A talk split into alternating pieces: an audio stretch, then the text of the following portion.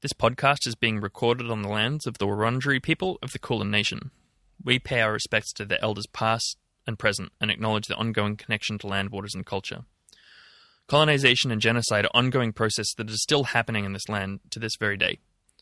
Sovereignty was never ceded, and this always was and always will be Aboriginal land.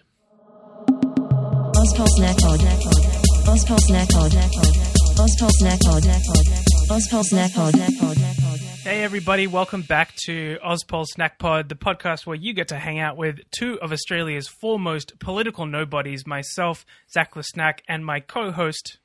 Hey, I'm Noon. We are also the official podcast of the Ozpol Shitposting Facebook group, so if you like Ozpol and shitposting, have it head over to Facebook and look us up.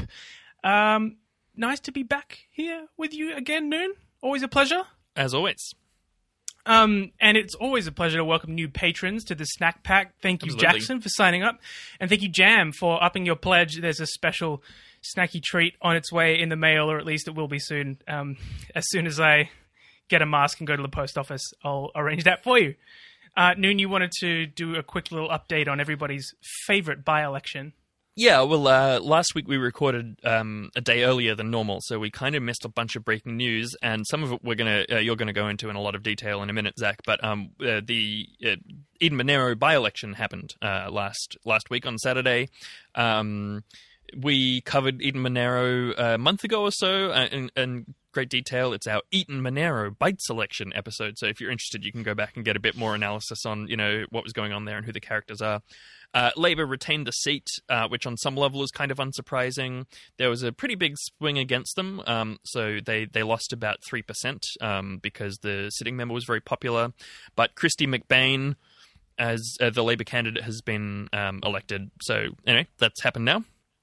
Uh, yeah, and I just wanted to yeah, catch our listeners up on that. Probably you've all heard about it, but yeah, it's a big little political news this week. So It's a good politician name, Kristy McBain. There's been a lot of good McBain memes on Simpsons against the Liberals. Um, I've I've no doubt, yeah. And like you know, nothing against Fiona Kotvojs. Well, plenty of things against Fiona Kotvojs. she's a conservative, yeah.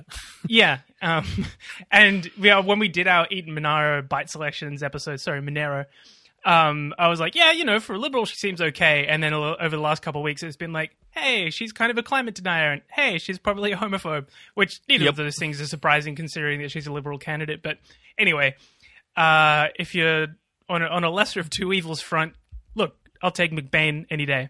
Yep. Uh, before we move on, I just wanted to uh, tell listeners I'm recording this from inside a very thin tin shed, and the rain has just started. So uh, hopefully it's going to be light and you won't hear it. But um, if there's like a loud, constant hammering going on, it's probably just the weather. Um, I mean, obviously, uh, a, a material, a, a recording studio constructed entirely from it's extremely thin, loud material is the ideal. Yeah, um, nothing but the best authentic. for us Yeah. here at Ozpol Snack Pod. Um, the other day, uh, yesterday, in fact, I was cleaning out my ears with a cotton bud. Um, you know, the, in the, like a Q-tip. mm, you shouldn't do that, uh, but sure. Well- exactly. You're not supposed to do that because it, it actually like compacts the the wax in your ear. Um, but Noon listeners may know that Noon and I lived together for a couple of years, uh, a little while back, and I walked into the bathroom one day and Noon was cleaning his ears with a cotton bud, and I was like, Noon, you shouldn't do that. It compacts the wax in your ear. And he was like, he looked at me and smiled, and he said, Yeah, but it feels so good. and Forgotten that. It's funny that that stayed with you. and um, sometime later, a couple years later, like I don't know what the context was, but Noon walked in on me cleaning out my ears, and he was like, "You shouldn't do that." And I was like, so outraged that you would say that to me, uh, and and I had I couldn't say anything at the time except, "Yeah, but it feels so good." But it stayed with me always. And I was like, "That this this outrageous hypocrisy cannot be allowed to stand." But I didn't know what I, what I could do about it. And then yesterday, when I was cleaning out my ears, uh, I flashed back to that moment. And I thought there is one thing I could do about it. I could air this grievance out on air, and um, and, and lay it bare for the world for the world to see. Let listeners know that this is what happens if you just take Noon at his word all the time. He's liable to contradict himself three years later and make you feel like a, a silly person. So Absolutely. This is actually something similar happened maybe a month or two ago. Zach messaged me and was like, "Hey, uh, do you have a source on that thing that you told me about uh, Nuttelex being basically plastic uh, and like never leaving your bloodstream?" And I was like, "Dude." I'm pretty sure that was entirely shit that I was talking when I said that. Uh, I was living with a huge hippie, spending all of my time with hippies, uh, and this is what you can't trust that information that I'm giving you to uh, pass on to anyone else. But you listeners, you can trust everything I say on air. Yes, moving on to our news podcast. Um, yeah, I promise I've got sources for everything that I'm going to say today. So. True. All right. Um, Um, go on. Sorry, I just wanted to say uh, we have a little scaffolding for our, our episodes, and in the entree, Zach wrote cotton buds, but he didn't write any notes for it. And and I was looking over the notes, and I was like, "Hey, uh, what's this entree?" And he was like, "It's a surprise."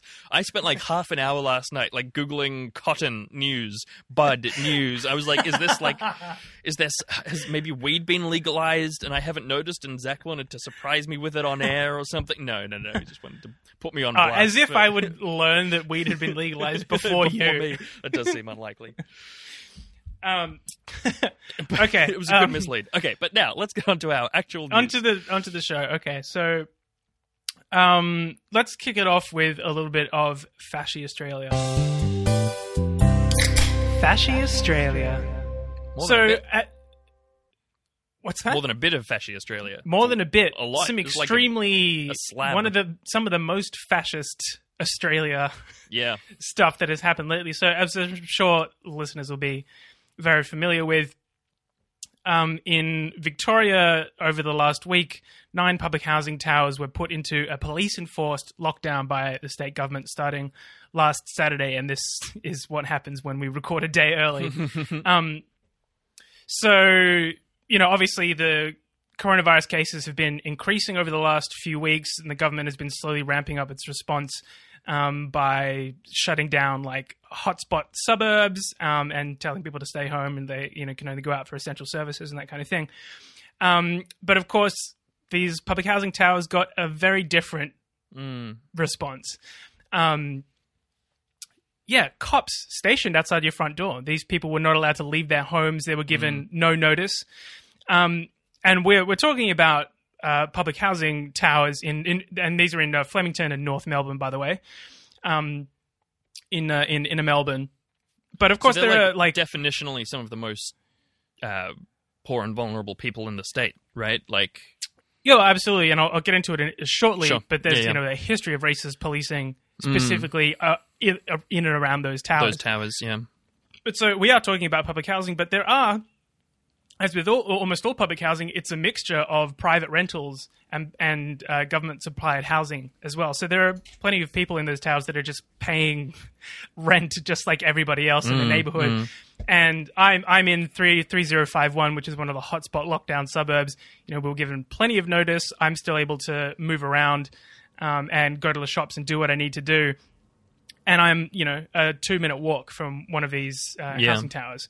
So you know the the stark difference in response was pretty shocking, and I think uh, it basically is was an, a massive mistake from the government. Definitely, as yeah. we'll get into. Um, but so eight of those towers are now out from under a full police lockdown, um, and are now just kind of under stage three restrictions, like uh, the rest of Melbourne.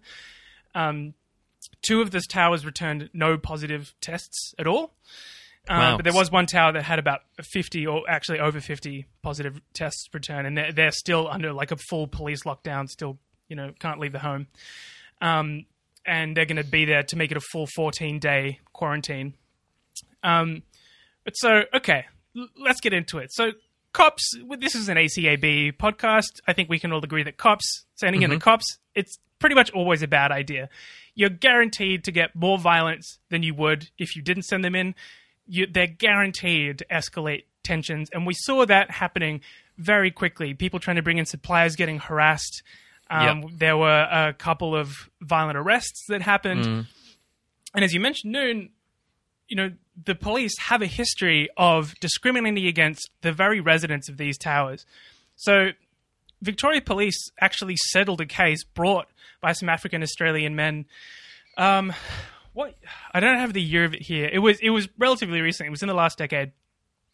Um, and around the time, some research into data from the police database showed that African men around Flemington and North Melbourne were roughly two and a half times more likely to have their interaction recorded by the police than the rest of the population. Uh, and that data also showed that African men from the area committed significantly fewer crimes Mm. than men of any other any other ethnicity. So it's textbook racist policing bullshit. Totally. Yep. Um, and uh, listeners might know of the work of the Flemington Kensington Community Legal Centre, who uh, you know do great work on behalf of the community. And in response to this racist policing, they actually established the Police Accountability Project in the area. So Cool. we have like there are org- entire organizations set up in order to address the racist policing in these areas. This is, you know, you have to see this punitive carceral police response to, you know, in in these towers as a, a, a straight line uh, of, you know, it's it's of a part with the racist policing that has happened in the, you know, been happening in these areas over the last decades. Like this, you know, there's there's no way to separate those things out. Um, so, you know, there, these these residents were locked down with no warning. Um, many of them went without food for over 30 hours before anything was able to get in, including uh, and medicine wasn't able to get in. Uh, people who needed in-home care weren't able to get it. That's Uh, right. There was, a, uh, I think there were 30 NDIS um, recipients or something like that um, uh, throughout the towers who weren't able to get carers or any of that sort of stuff. I don't, I don't know if you're going to talk about it, but um, something that a lot of people have raised is issues about like drug abuse and so on, or like, sorry, drug users in the towers being forced into withdrawal. Um, uh, and I, yeah, anyway. Yeah, which would be an issue locking down, like doing a hard lockdown anywhere. That, Absolutely, you know, absolutely. like the but yeah, the, I mean these are the sort of medical uh, and like problems that obviously weren't considered. Um, and you Yeah, have I the didn't- Department of go on. I, I was going to say, yeah, I, I didn't mean to talk about these towers specifically. Just like that's another piece of um, uh, dangerous outcomes from this hard lockdown that presumably wasn't really considered when they decided to do it. No, absolutely. There was like there was no consultation with the community about what their needs were. The cops were just sent in with absolutely no warning, Mm. and you know there were people caught up in this who didn't even live in the towers, or Mm. Yeah. you know people who had no idea that they were coming home and found cops at their front door. Like Yeah, it's it's it's genuinely shocking if you just picture being at home and having cops stationed outside your front door like especially if you're in, a, in an area that has a history of violent policing and you know if uh, a lot of the people in these towers have fled countries that have violent histories and who have been traumatized by state violence in the mm, past. Mm. so you know there, there there's many reasons in which it's many reasons for why this is a, a fucked situation. But then not only is it just kind of totally misguided, it was implemented so poorly. Mm. So we had the Department of Health and Human Services, great name, confiscating food deliveries that were organized by the community. When they started to get food into the buildings, finally, they were delivering pork meals to these towns, which have large Muslim populations.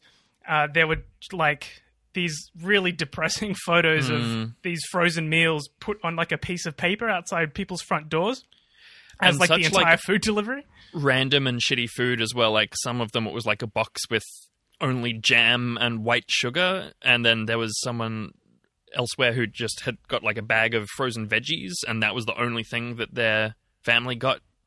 Like, Yeah, one family it's- got like uh, one terrible. family with like eight people got four sausage rolls for a twenty four hour period or something. Fucking there were like people getting Weet-Bix with no milk was another Yeah, one that yeah. got um uh, picked up on. Yeah, like embarrassing, embarrassing shit. Um, and they've just they just did an absolutely awful job of communicating with the Mm. residents as well. And a couple of days into the lockdown, the DHHS tweeted out um, we need to get messages to people in public housing quickly. We have people sharing the information on site, but can you help on social media? Are you in a Facebook group with the members of these communities? Like, they were just uh, straight up like, yeah, we're there and we've trapped these people in their homes, but we, can't, can't get to them." information to them. yeah, Like, yeah, I don't know. I like pretty shocking stuff. But the residents themselves very quickly organized and responded. A huge amount of reporting was coming uh, from inside the towers via various social media accounts, um, keep giving live updates on everything that was happening.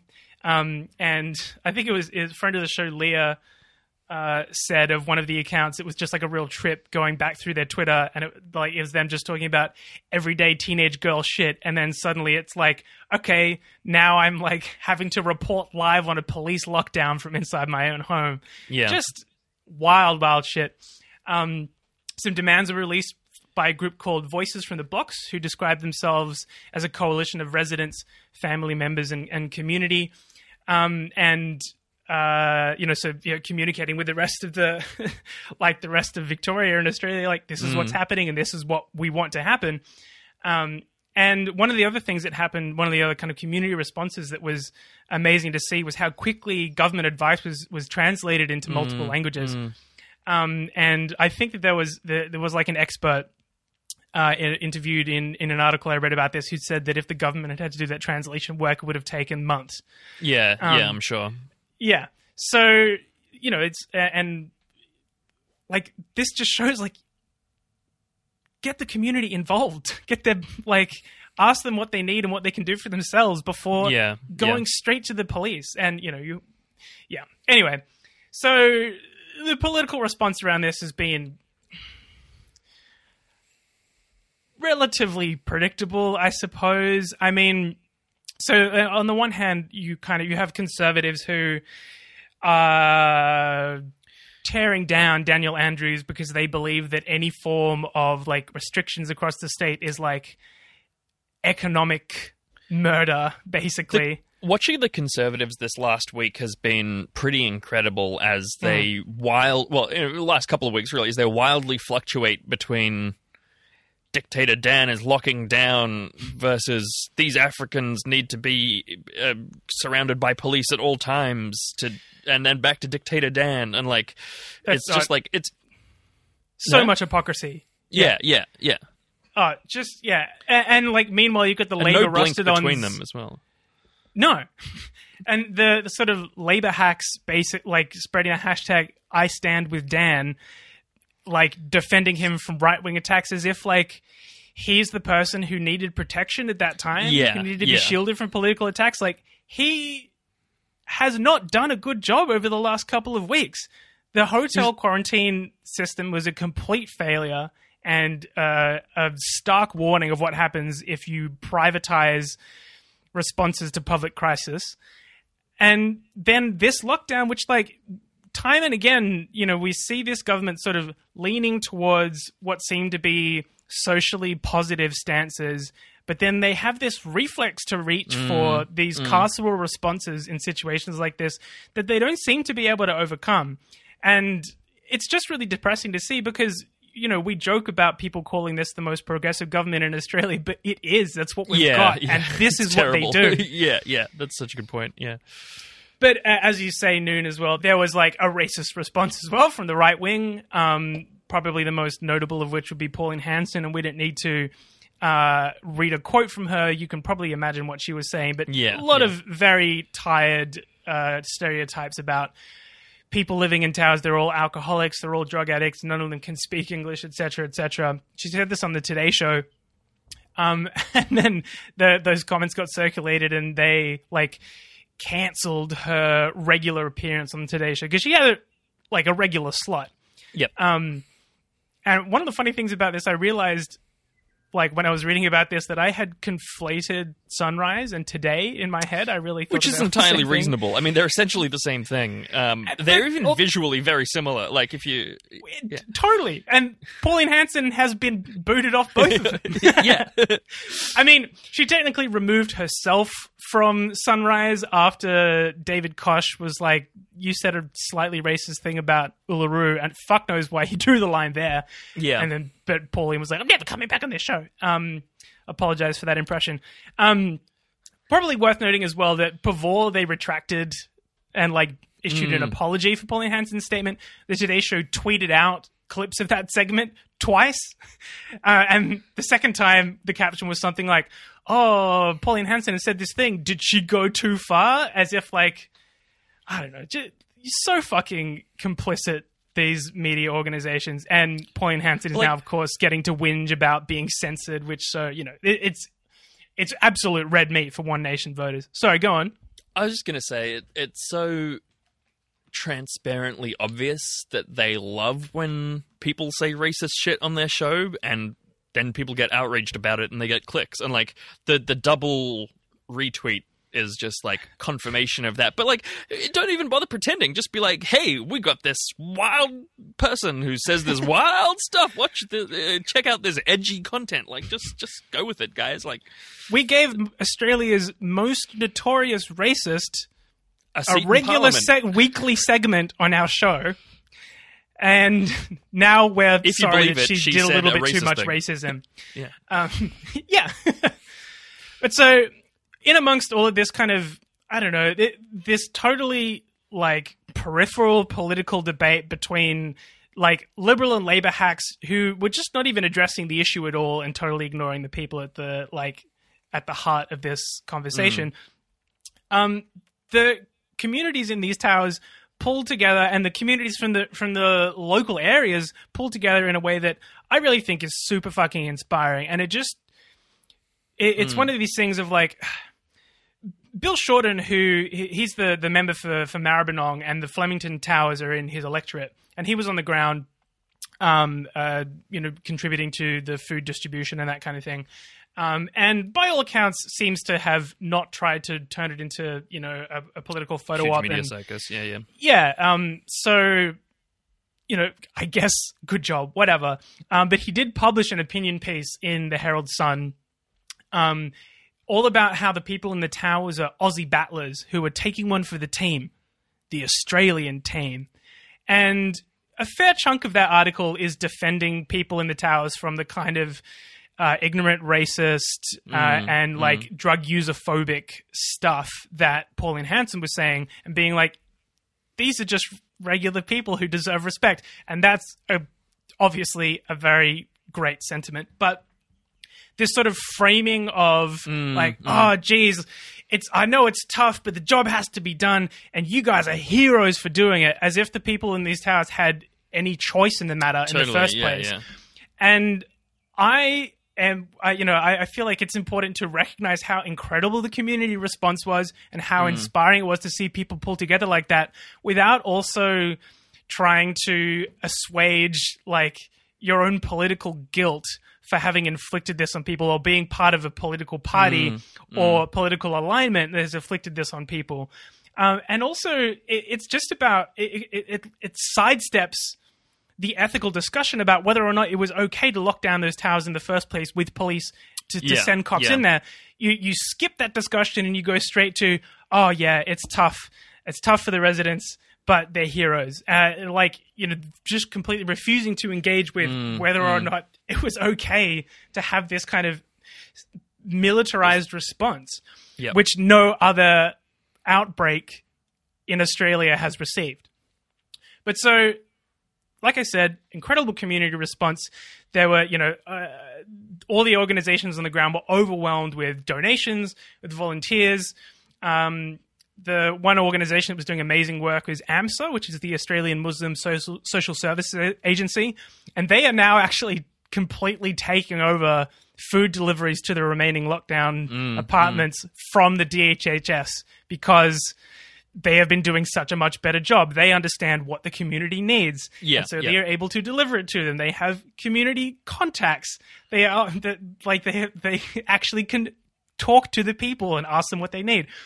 Um, I'd also like to shout out Rise for refugees and Mutual Aid SE, which is I think Mutual Aid Southeast, who were also doing great work. Um, and yeah, I mean, this response just shows how capable these communities are of working under pressure, of looking after themselves, mm. and I think gives a window into how different the government's response to this could have been here Absolutely. if they hadn't sent in the police, but instead had gone to these various community groups that were already working with the people in the towers and asked them, okay, we we think that there's an, a super intense cluster in one of these towers. We need to do a really harsh lockdown at all of them. If we need people to stay home and not literally leave their front door for the next week, what needs to happen? Yeah. And AMSA, Rise, and Mutual Aid SE would have been able to say, okay, we know we need we need to get culturally appropriate need- food. yeah, exactly. yeah. Uh, we need to make sure that people are receiving uh, like the medical care that they need and not having to reuse needles on their diabetic children. Totally. kind And, like, we know someone on every floor of every one of these towers who's connected with that organization, or we can go to them and get out the word from within the community rather than, like, with uniformed goons and uh, bullhorn telling people they'll be arrested if they leave. Like, yeah. Yeah, Yeah. no one needs to get shoved or yelled at or told that they are wasting the police's time.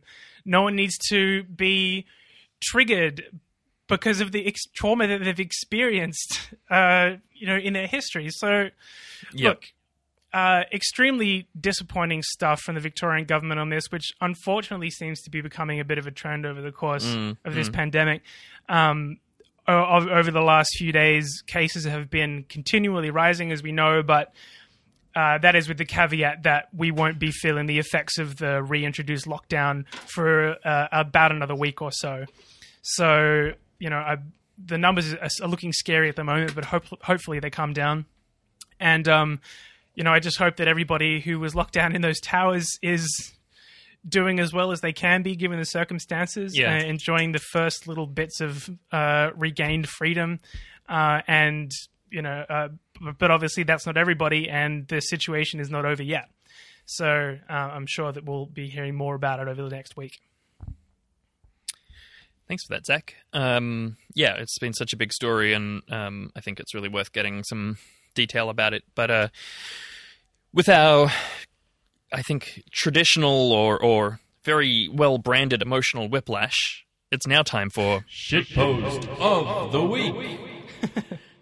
Uh, and this, we have some beautiful OC from Ozpol shitposting. Uh, where we, we try to give shitpost of the week to uh, original content that we, we can't always. Um, and this was one that came out of a thread. Um, uh, someone called Tom Westland on Twitter at Tom Westland um, had new Australian flag suggestions, and it was just like the normal Australian flag, but in the top left instead of the Union Jack. There's that tweet from Professor Doherty who says Dan Murphy opening hours. I'm pretty sure we talked about that a couple of weeks ago Yeah, when, I think- when he tweeted it. I in think April. we, we talked about it for Positivity Corner. Yeah. That's right. Yeah, yeah. Um, Yeah, that was a real bright spot then, and it's a real bright spot now. Yeah, and and um, there was a, a, a thread about this, um, and there was a bunch of discussion about what we'd like to see on a flag, and like, you know, heavy caveat that obviously this is still a colonial flag and whatever. You know, we're not seriously suggesting this is a design, but um, Carly Petiona made this incredible one as suggested by the the members of Ol- Ozpol shitposting, where the stars on the Australian flag around uh, with with the new tweet instead of the Union Jack have been replaced by the shitty beers of each state and territory. Um, And it was like a robust discussion. About what's the like, most like Carly suggested this beer. concept, and then was like, okay, tell me what? Yeah, what's the correct shitty beer to represent every state? And I gotta say, I learned a lot reading that thread. I have never heard of Emu Export before, but now I Right. know. Um, I think I know about it from a Terry Pratchett book, which makes fun of it. Um, but yeah, the the one that I think really got people going was uh, uh, Cooper's not being there representing South Australia, and there was a bunch of discussion about shitty beer versus actually Yeah. drinkable beer. Cooper's Um, is clearly not shitty enough because we're talking about you know if New South Wales it's Tooheys New, and Queensland it's four x gold. So those are 4X. your sort Yeah, of yeah, yeah. those those are So gimmies. Cooper's really doesn't go in that in that uh, category. So yeah, no, no, it's something that will cost you you know at a Melbourne pub. Twenty bucks a pint, easy. If you had to pay twenty dollars for a pint of, of fucking VB, you'd be pretty upset.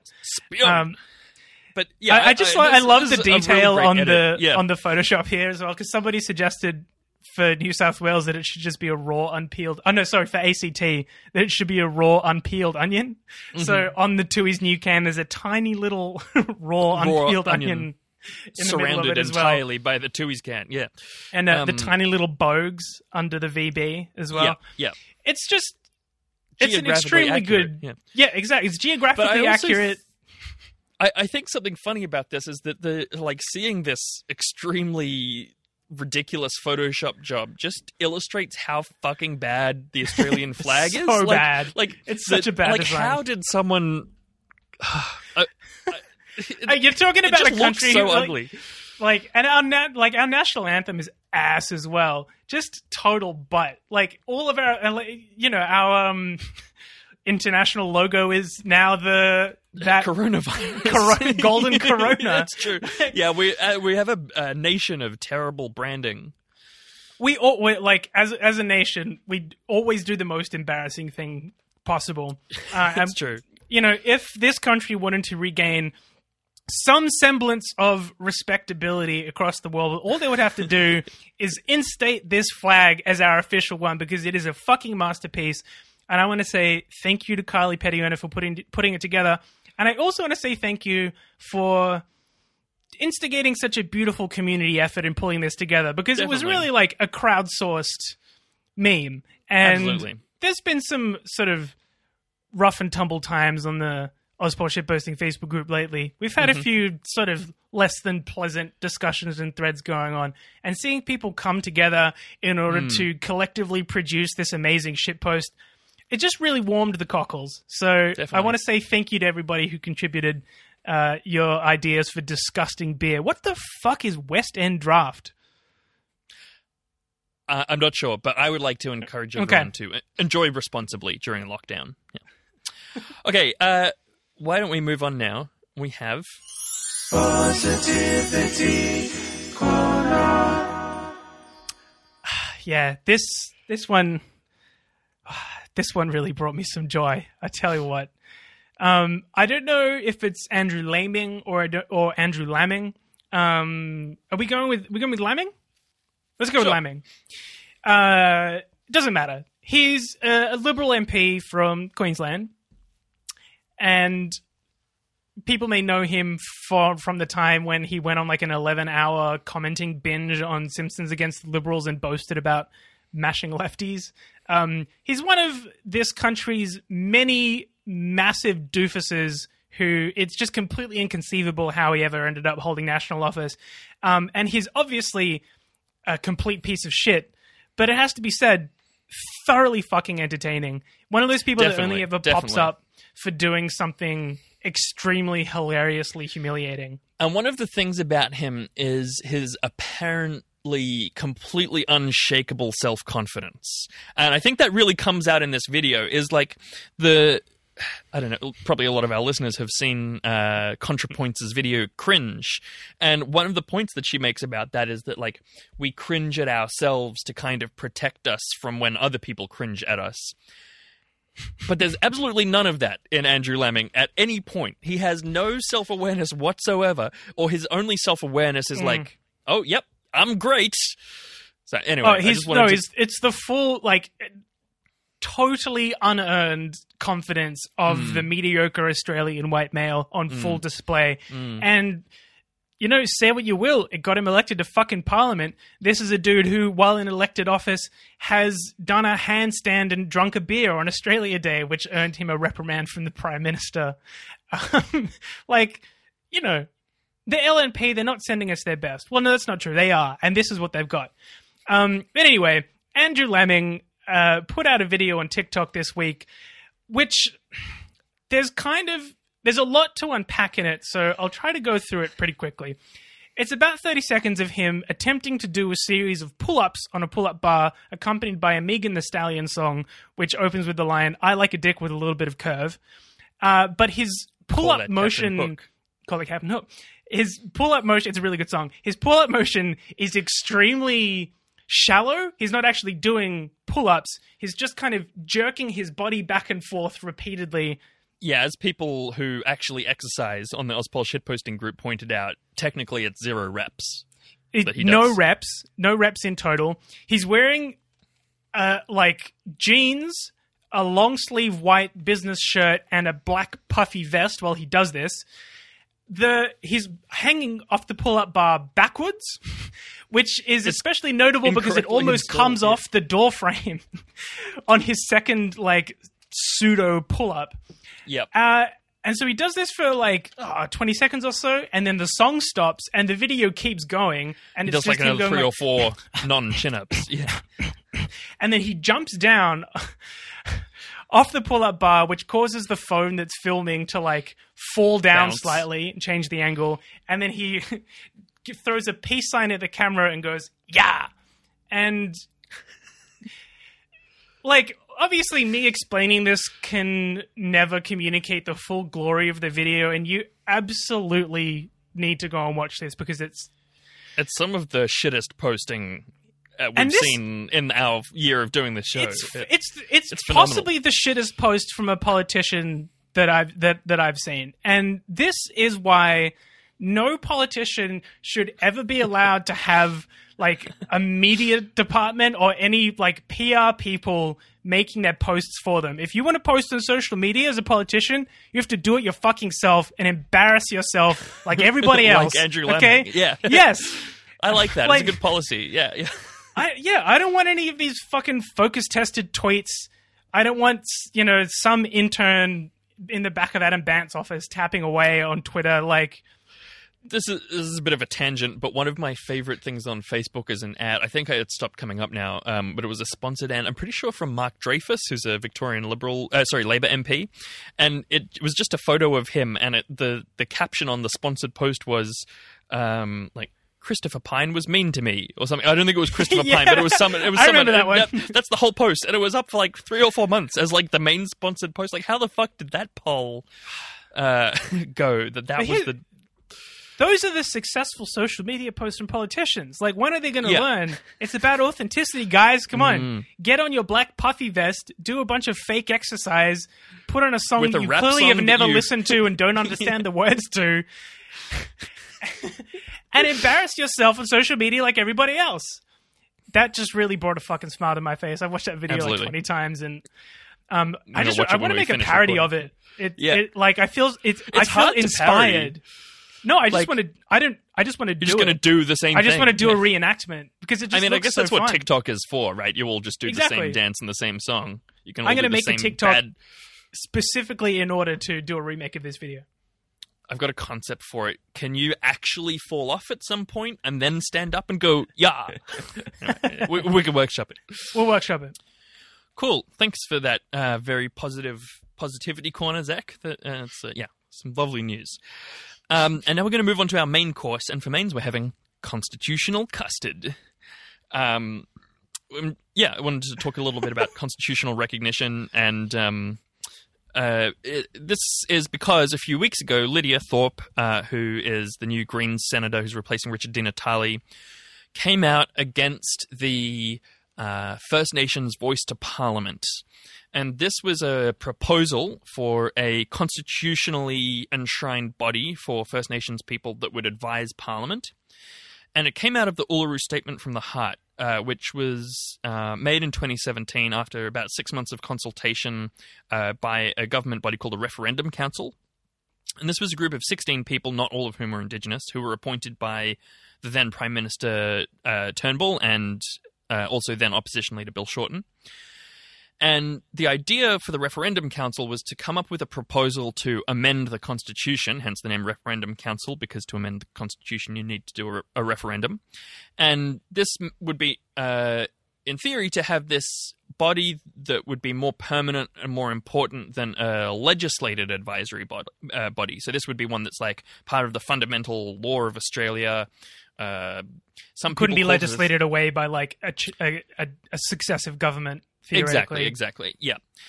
Um, and yeah, so the the Uluru statement from the heart was pretty big. We've talked about it many times on the show, and um, yeah, it, it has been one of the big things. It's kind of one of the main things driving the conversation around like uh, the Australian state's official relationship to Indigenous people. Yeah. It's kind of at the center of, of those conversations these days. Yeah, and so anyway, Lydia Thorpe uh, in the last week or so, yeah, came out against it, and there's this hilarious article I found from the Daily Mail. Um, Oh, no. it- yeah, it keeps. I don't think we've ever like- quoted a Daily Mail article on the show before. Uh, you should look this one up. It's impressively biased. Um, We've probably using- quoted articles that Daily Mail articles have plagiarized from, though. Mm, so mm. it's basically the same thing. They say stuff like Indigenous leaders have slammed Thorpe, and that's like basically the full first page is just like lots of stuff from pro recognition people, blah blah blah. And then at the end, it says this: the first Indigenous woman elected to the Victorian Parliament last year declared to Harry Potter actress Miriam Margolyes she didn't res- regard herself as Australian, which is a hilarious way to phrase she did an interview. Um, Miriam Margolyes played Professor Sprout, by the way. Anyway, and a She's a treasure.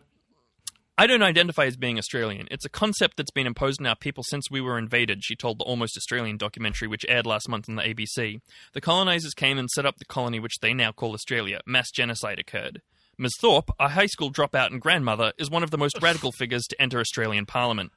What the fuck has that got to do with anything? Okay, Some I mean, I understand. journalism. I understand what they're trying to insinuate with high school dropout, which also, you know, props to you, Noon, as well. Thanks. High school, Yeah, yeah. high school dropout, Represent. and look at you now. Yeah. Look at I'm you one now. of the most radical figures on Ozpol Snackbot. I'd say the most radical.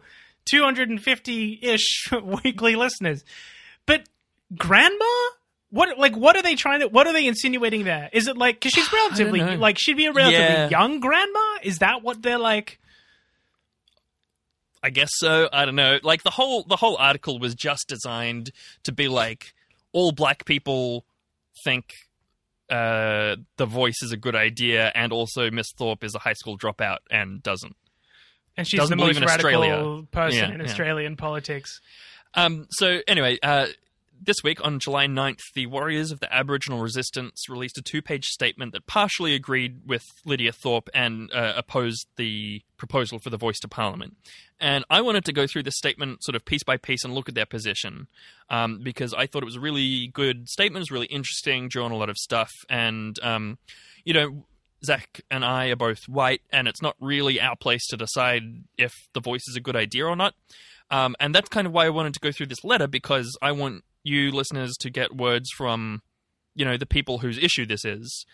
Um, but I also just wanted to acknowledge that there's a big dispute about this within Aboriginal communities. I definitely don't mean to suggest that either position about the voice or about recognition is like universal by any means.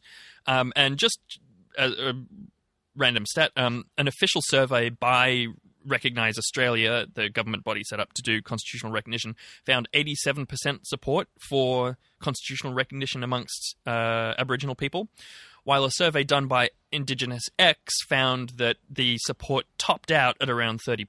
Um, so wow. Wow. that's a that's a 57% difference in how many people approve between these two surveys and i'm sure that the actual number is somewhere in between but um, yeah so I, I just wanted to start off by yeah acknowledging we could do a full hour on breaking down the methodology behind those surveys. Yeah absolutely Uh. I'll actually put a link to this Indigenous X article about the survey because it's really interesting. They ask a bunch of different questions and they they very open with their numbers and so on. So yeah, people can check that out. Okay, so um, media statement, July 9th, 2020. Warriors of the Aboriginal Resistance, War, stands with incoming Green Senator Lydia Thorpe in her stance against constitutional recognition. War opposes a push for constantly entrenched voice to Parliament, one of the three proposals of the Uluru Statement. So the other two proposals from the Uluru Statement were a Makarrata Commission, and uh, we talked about this in the Makarrata and Cheese episode a couple months ago. Uh, but Makarrata is a Yolngu word, which is often translated uh, into English as treaty. Um, but according to an academic, Merikoyawai Ganamba Stubbs, um, she says it has many layers of meaning. Makarrata literally means a spear penetrating usually the thigh of a person that has done wrong, so they cannot hunt anymore, they cannot walk properly, they cannot run properly. To maim them, to settle them down, to calm them, that's Makarrata. And I think, um, you know, that view of what that word means maybe should inform the idea of a Makarrata commission a, a bit more than the white word treaty, you know.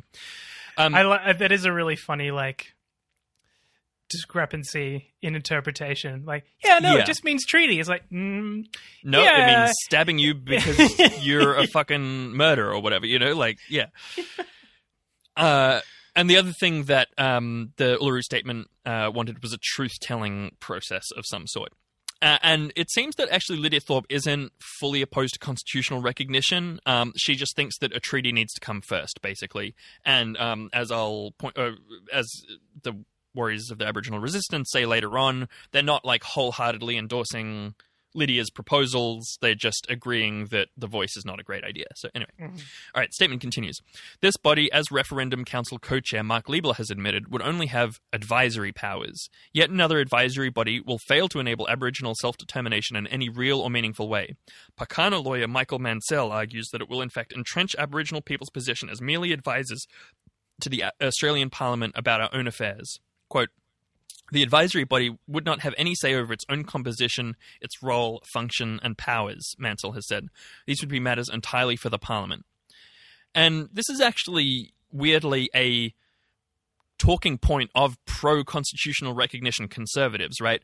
They'll be like, you know, because um, a lot of conservatives, like, have a huge hard on for the Constitution, and they'll be like, "Oh, it's so drastic. What what if we get the model wrong or whatever?" And the conservative response is like, "Don't worry, we're only going to change the Constitution to say there must be an advisory body, and then the Parliament can figure out the details." Right? So this point that War is making and that Mansell is making that the advisory body would be basically completely uh, pointless and not have any power is a positive point in the uh, from the point of view of the people who are proposing it. Mm. Uh, and as War points out, Yeah, that's out, pretty it- telling. yeah, it, the the body will be entirely subject to the whim of the government of the day, right? So, um, it, yeah, it, like it could be really functional for one term of government and then be replaced by like two people who the prime minister likes what they say or whatever. Mm. Um, and I, I actually looked up this article from Mansell, and I'll quote it more um, as we go. Uh, yeah.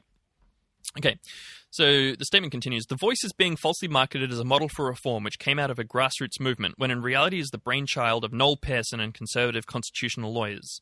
Pearson proposed the voice model in 2014. The government sponsored process by which Aboriginal people supposedly chose the voice as our preferred reform model has also been represented in very misleading ways. War members were first hand witnesses to this process, from the preliminary meeting held by the Referendum Council in July 2016 in Melbourne to the regional dialogues and then the National Convention in May 2017. It is our view that the entire process was highly curated and controlled, and that support for the voice was a predetermined outcome from the get go. Meetings were by invitation only, and it has even been alleged that the Referendum Council misrepresented the views and decisions of regional dialogues, including the Hobart and Dubbo meetings. Hmm. Uh, I'll quote from Michael Mansell uh, from a different article. Take the Sydney meeting called by Social Justice Commissioner June Oscar, held prior to Garma, uh, which was when the, I think the statement was sort of finalized. But uh, attendance was strictly limited to invited supporters of a constitutionally entrenched advisory voice. No one who might have pointed out flaws in the model or that hopes of the referendum were unrealistic was invited.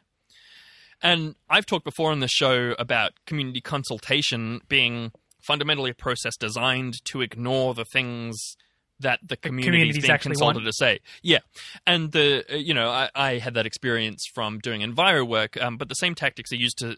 Uh, yeah, steamroll indigenous and non-indigenous communities when government bodies um, want to get a particular outcome from consultation. Or corporations, as we saw with the with Rio Tinto. Yeah, totally. That's a really good point. All right, the statement goes on. There was a walkout by a number of delegates at the National Convention, and others have said they felt attendees were rushed, cajoled into, uh, rushedly cajoled into supporting the voice. We believe that the process was deeply flawed and that the supposed people's mandate for the voice was manufactured. It is true that some Aboriginal people support the voice model, but there are also many who do not. And um, I uh, looked up, I was trying to find some details about these issues at the convention, and uh, I got a quote from Jenny Munro, who was one of the New South Wales delegates uh, who walked out. And she said, uh, It's not a dialogue, it's a one way conversation. Every time we try and raise an issue, our voices are silenced. They talk about respect inside this room, they don't show respect. I've asked the question in there how does our sovereignty remain intact when we go into the white man's constitution? We've chosen to walk away from this debate and this dialogue today because it's not a debate, and they're not looking at any alternative options other than the Noel Pearson roadmap. And, like native title, that will prove to be an abject failure. Um, and yeah, there was a, uh, some other quotes from some other uh, elders and delegates who had similar objections. Um, uh, It just seems then- to like, uh, for like that makes it really sound like the entire concept is just completely at odds with the idea of meaningful representation Mm. of indigenous people. Because I mean, yeah, the entire idea of it is to bend a certain section of the colonial project in order to make room for like an advisory body or whatever or a certain number of representatives from the indigenous community but that is not how like leadership and community works Yeah. for Aboriginal people. Like it's it's still ultimately it's ninety nine point nine percent colonial government, and then I, I mean that's what these that's what these uh, comments are really making it sound like, and Mm, like it mm. sounds like even the process of establishing this theoretically representative body is totally like it's it's like it's it makes it seem like a PR exercise, really. Absolutely. And the next line from the statement, I think, actually sums that up really nicely. The Voice campaign is feeding our people false hope of the power and potential of glorified advisory body. I think that's exactly it. It's false hope of the power and potential, right? Like, the uh, it's being presented as this thing that might have a huge impact, but in practice, it's not. And this is my, you know, little white Marxist insert. The, the whole idea that somehow the Constitution helps people who live in that country is very silly. Like, if it did, America would probably be like a wonderful egalitarian utopia. But, like, you know, the Constitution was in place while slavery existed for a very long time. Like, it, it turns out constitutions in general are basically pointless. Like, Mm. yeah. Uh, and here's from Mansell again. Uh, from a different article. Those who promote the model, from Noel Pearson to Megan Davis uh, to constitutional expert Anne Twomey, all state that there's nothing to fear from this body. You can say that again. It's not even clear who the body would advise. Unless a government or political party seeks advice, the body will be singing in the wind. Uh, I think that's a really good point. And like, yeah, this is what I was saying about like the the, the the conservative talking points basically being like, "Don't worry, it won't do anything." Um, yeah. Okay, the statement goes on. For instance, one of the arguments put forward in favor of the voice is that by entrenching the body in the Constitution, the federal parliament could not abolish the body at its whim like they did with the Aboriginal and Torres Strait Islander Commission, ATSIC. This is simply not true. The constitutional provision proposed by the main proponents of the voice would still allow Parliament to dismantle and reassemble the body whenever and however it sees fit. Depending on the government of the day, one day it could be something like ATSIC, and the next it could be a handpicked group like Abbott's Indigenous Advisory Council. Um, and just for a bit of context there, ATSIC was a body created by the Hawke government in 1990. It was around for about 15 years, and then it was abolished by the Howard government in 2005 for uh, a variety of reasons, including corruption and multiple rape allegations against the chairperson. Um, but Fucking it hell. was uh, already not effective before then. It was largely controlled by non-Indigenous folks somehow. And according to Amanda Vanstone, who was for some reason the member for uh, Indigenous Affairs, the Minister for Indigenous Affairs, my God, she's just such a a piece depressing of shit. Yeah, it is. Um, but she said it did not serve the Indigenous community well. Um, yeah, so anyway. And the Indigenous Advisory Council was created by Tony Abbott and led by Nigel Scullion. And I had a look at their report for it still exists, by the way. Uh, Scott Morrison is still being advised by them. Uh, and I had a look at their report for 2018. Um, which was released last year, so like the previous year's report. Um, and 90% of it was like, we met with each other and talked, and it was very productive. Um, but it's a six page report, and there's only one action in that whole thing that they claim to have taken, which was to make a submission to a government inquiry. And they're also Oh like, and we received several letters, but like this is like extremely self congratulatory report about they've talked to each other about how there's problems. Anyway, so that's, there's just a, a little tiny history lesson on some of the advisory bodies that, uh, yeah, that War have come talking and gone, which this one is going to be super different from. Uh huh. Because it's going to be in the Constitution. Yay. Okay, so um, war goes on. Grassroots Aboriginal opposition played a major role in the demise of the multi million dollar government funded and corporate sponsored Recognise campaign. The Voice campaign has tried to distance itself from Recognise, but is fundamentally more of the same. War believes that the Voice campaign is attempting to piggyback on grassroots Aboriginal activism. We have seen in recent weeks where some have attempted to link their case for a voice to the Black Lives Matter protests. No one is marching down the street chanting, What do we want? Another advisory body. When do we want it? When the government feels like holding a referendum. Which is just a great bit of snark in this otherwise extremely, like, straight faced, uh, like, tear down of the proposal.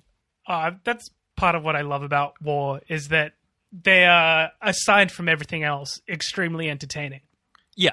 Uh, so, listeners, uh, probably a lot of you remember Recognize. Um, it was really big, and it was started in 2012 uh, by Julia Gillard after a report from the expert panel on recognizing Aboriginal and Torres Strait Islander peoples in the Constitution. And, like, God. the name gives it away, right? Like, they knew what they wanted to find before they started. And, like, that has continued to 2020 and the community consultations before the voice, right? Like, the it was the referendum council who did it who were asking, "Oh, what do you want our referendum for constitutional recognition to be?" And like, obviously, there's no space there for saying we don't like constitutional recognition is not a priority. Anyway, Yeah. There was a lot of opposition to recognize from radical Aboriginal activists, and I was really engaged with this at the time because um, it was when I was doing Enviro shit. I was working at Friends of the Earth and Lock the Gate, and I was going to like Enviro conferences like SOS and Beyond Coal and Gas Conference. Sorry, that's Beyond Coal and Gas Conference, not a coal and gas conference. Um, and the general cons- no worries. The general consensus was that constitutional recognition was basically a, a colonial game, right? That would provide no positive outcomes, but might potentially cut off anti-colonial legal approaches, such as like basically suing the Queen for breaking British laws about settling in lands that were already occupied, right? Like Mm. Uh, I don't want to go into it in a whole lot of detail, but like terra nullius was an important legal principle for the British colonists because they weren't allowed to settle if it wasn't terra nullius, so they had to ignore all of the black settlements and like civilization that was here. Um, so yeah, there, there was a lot of opposition to recognize, and um, this is a an article that Celeste Liddle wrote in 2015, um, and starts off with this sarcastic remark: "If there was one thing we needed more of in the discussion on constitutional recognition for Indigenous people, it was the centering of voices of wealthy, conservative white men." Um, and she goes on a lot about how Andrew Bolt has been um, quoted a lot, and she goes.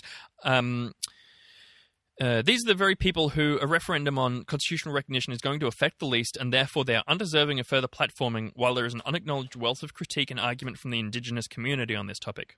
The ABC, through casting Bolt as the opposing voice, and New South Wales politician and Wiradjuri woman Linda Burney as the supporting voice, has again played into the trope that constitutional recognition is a black versus white issue, with black people completely supporting it and white people being the ones who need convincing. I personally have, like many other Aboriginal writers, expressed several times that this understanding is far from being the truth of the matter. We have entire sections of our community opposed, from the Aboriginal nationalist movements to the pro treaty activists, and finally to Aboriginal conservatives who believe it's unnecessary. And She's Celeste really good. She is. She's such a good writer, and it's it's like, I think impressive that she, as a radical leftist, basically, um, still acknowledges that they're Aboriginal conservatives who find this unnecessary from the opposite point of view of her. I think that's just you know it's all yeah, Yeah, a sign what- of maturity and like confidence in her stance that she can acknowledge that or whatever. Totally, but the, the, I, I think that also gets to the heart of what, um, and this is kind of what I was trying to get at before, maybe didn't articulate, and probably will fail Hmm. to articulate now. But the, the this whole thing seems to really just flatten Aboriginal identity and perspectives Hmm. into this monolith that either. And, and as she says, like even from like a liberal perspective, like the ABC, like what they've done is set up this argument as if it's between like racists and indigenous people when in fact there's Yeah, obviously yeah. a massive diversity of opinions Yeah. and if you're talking about like establishing an advisory body to the government like how like how could a single body ever incorporate the views of every single Mm, like 400 nations, right? Like be you, like 400 we have an entire government in order to do that for you know the rest of the country, and you know that Yep. supposedly Yep. uh, represents indigenous people as well. So uh, the idea that oh yeah, we'll just we'll, we'll, ha- we'll tack on this little thing, and that'll be that'll represent all of you.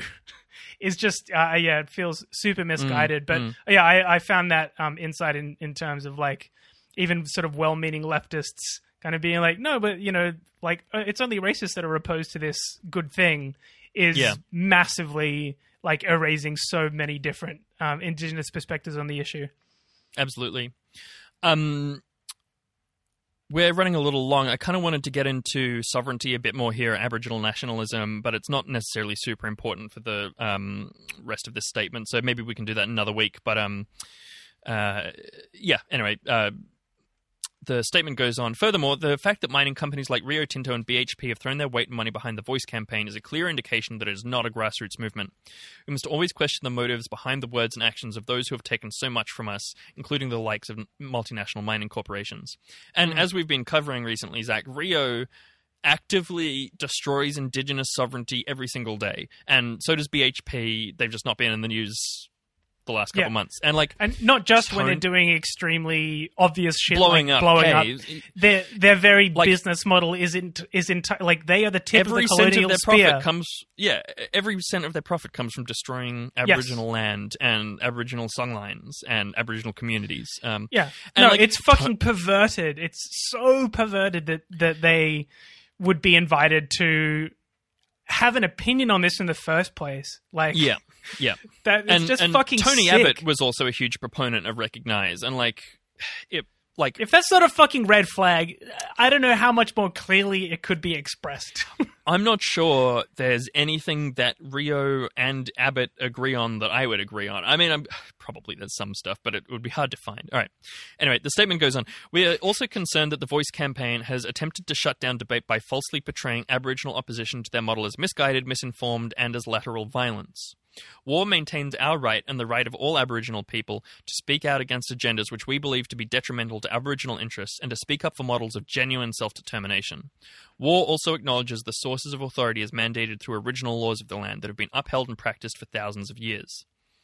If the conversation is about models for reform which could deliver real empowerment to Aboriginal people, there are other models that, while far from perfect, would have much more substantial and effective than uh, yet another advisory body. Sorry, would be much more uh, substantial. As Mansell and Thorpe have put forward, other models worthy of consideration include a treaty which would hand back all vacant Crown lands, provide for one Aboriginal senator for any, from each state, be guaranteed 3% of the gross domestic product, and a national elected Aboriginal body with lawmaking powers. This isn't an endorsement from more of these other models, but an acknowledgement that there are better alternatives to a toothless advisory body. And I really like this. It really resonated with me as like a shitty bourgeois Marxist, right? Like they're saying, look, we don't think uh, treaty or three percent of GDP reparations or a lawmaking body, as opposed to voice, which is not a lawmaking body, is necessarily going to radically improve things or like change things, but they will improve things significantly for some people, and that they're much more worth pursuing than this phantasm of constitutional recognition. And don't want to nerd out too much about it, but this is really good materialism, I think, from war. uh, they're being materialistic about what the actual outcomes are going to be, as opposed to this purely idealistic idea of constitutionalism as like a fundamental way of making change. And it makes perfect sense to me that the most materialistic of all groups, profit hungry mining companies, are supportive of an idealistic type of anti-colonialism, right? Like because they know it's idealistic, it's not going to actually affect their profits, right? Because if it did, they would be coming down heavy on it like a ton of bricks, like they do Mm. with sovereignty movements. No doubt. Yeah, as like as, as War say, like why why would they ever support anything that would affect meaningful actually change? help. Yeah. No. So th- that's the end of the statement from War. And as I said, I was surrounded by a lot of anti-Recognise sentiment when that was happening. But by the time the Uluru Statement from the Heart came out, I was basically disengaged from activist circles, and unfortunately, also basically from the First Nations communities that I've been working with um, in those roles.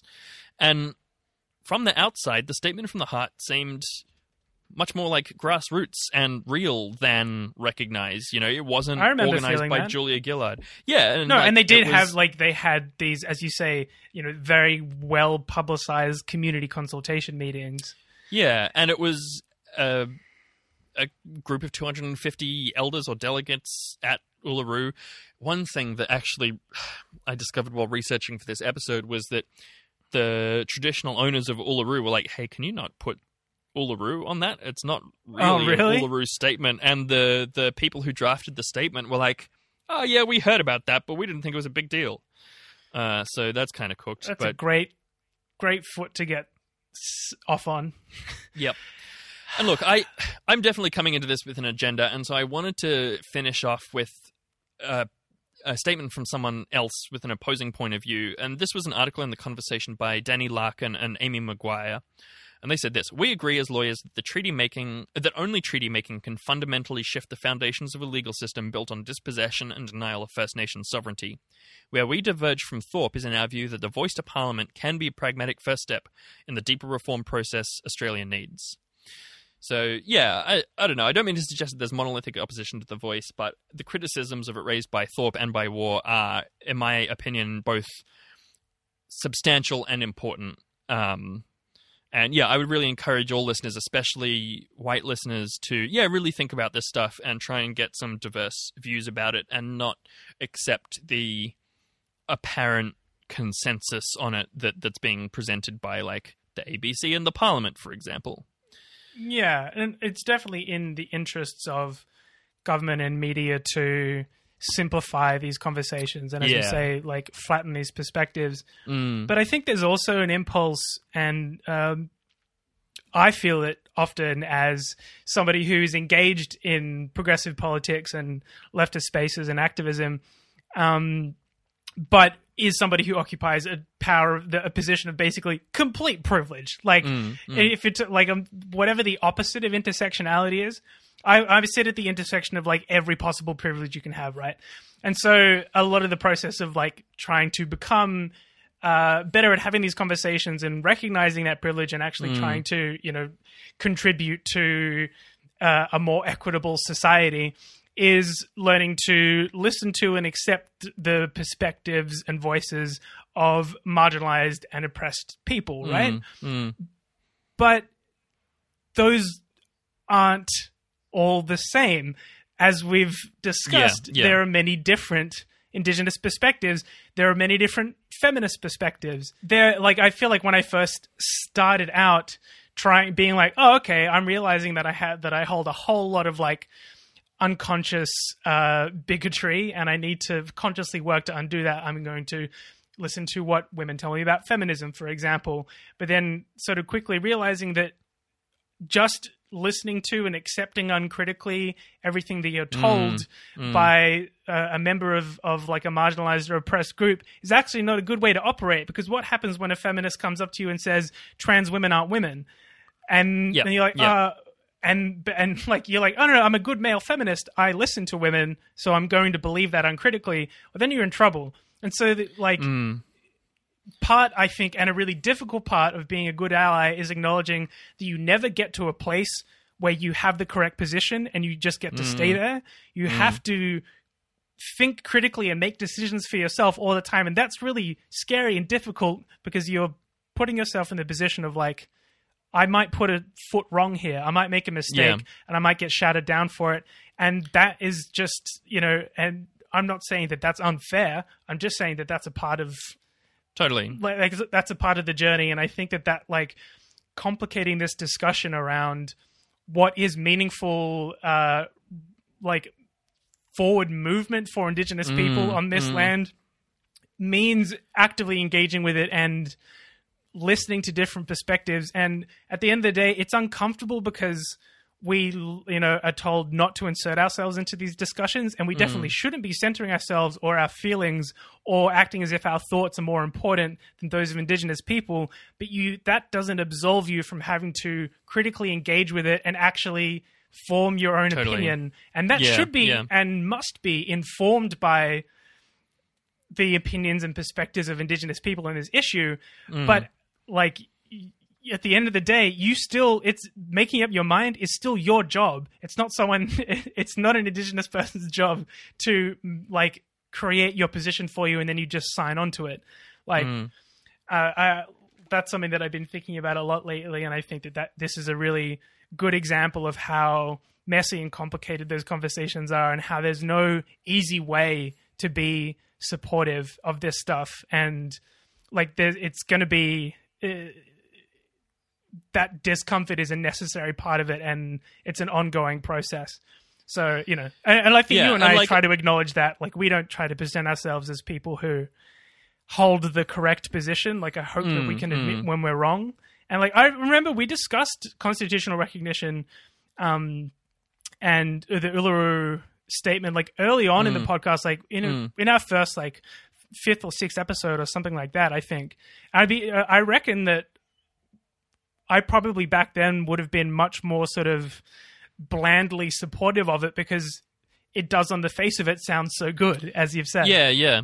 And like I still I mean, I've I kind of have made up my mind about it if you know what I mean, um even though I'm willing to keep taking more information about it and so on, but like I'm not really sure what that would mean if the referendum happened tomorrow like I might be opposed to it, but does that mean I don't like it's better for it to not happen, right? Like Mm.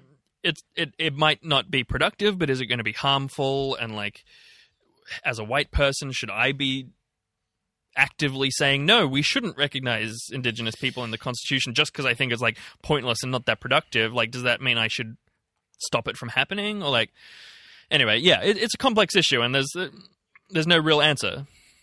Okay, well, I think that's just about done. I think we're run a little bit over, but um, thank you, listeners, for joining us. I hope you've enjoyed this episode, um, and we enjoy having you listen to us. And if you'd like to support the show, you can. You can go to patreon.com forward slash ozpolsnackpod, and for a dollar a month, you get a monthly bonus episode. Plus, you can join our Discord. You can ask us questions. Uh, you uh, for ten dollars or more, you get a snacky treat.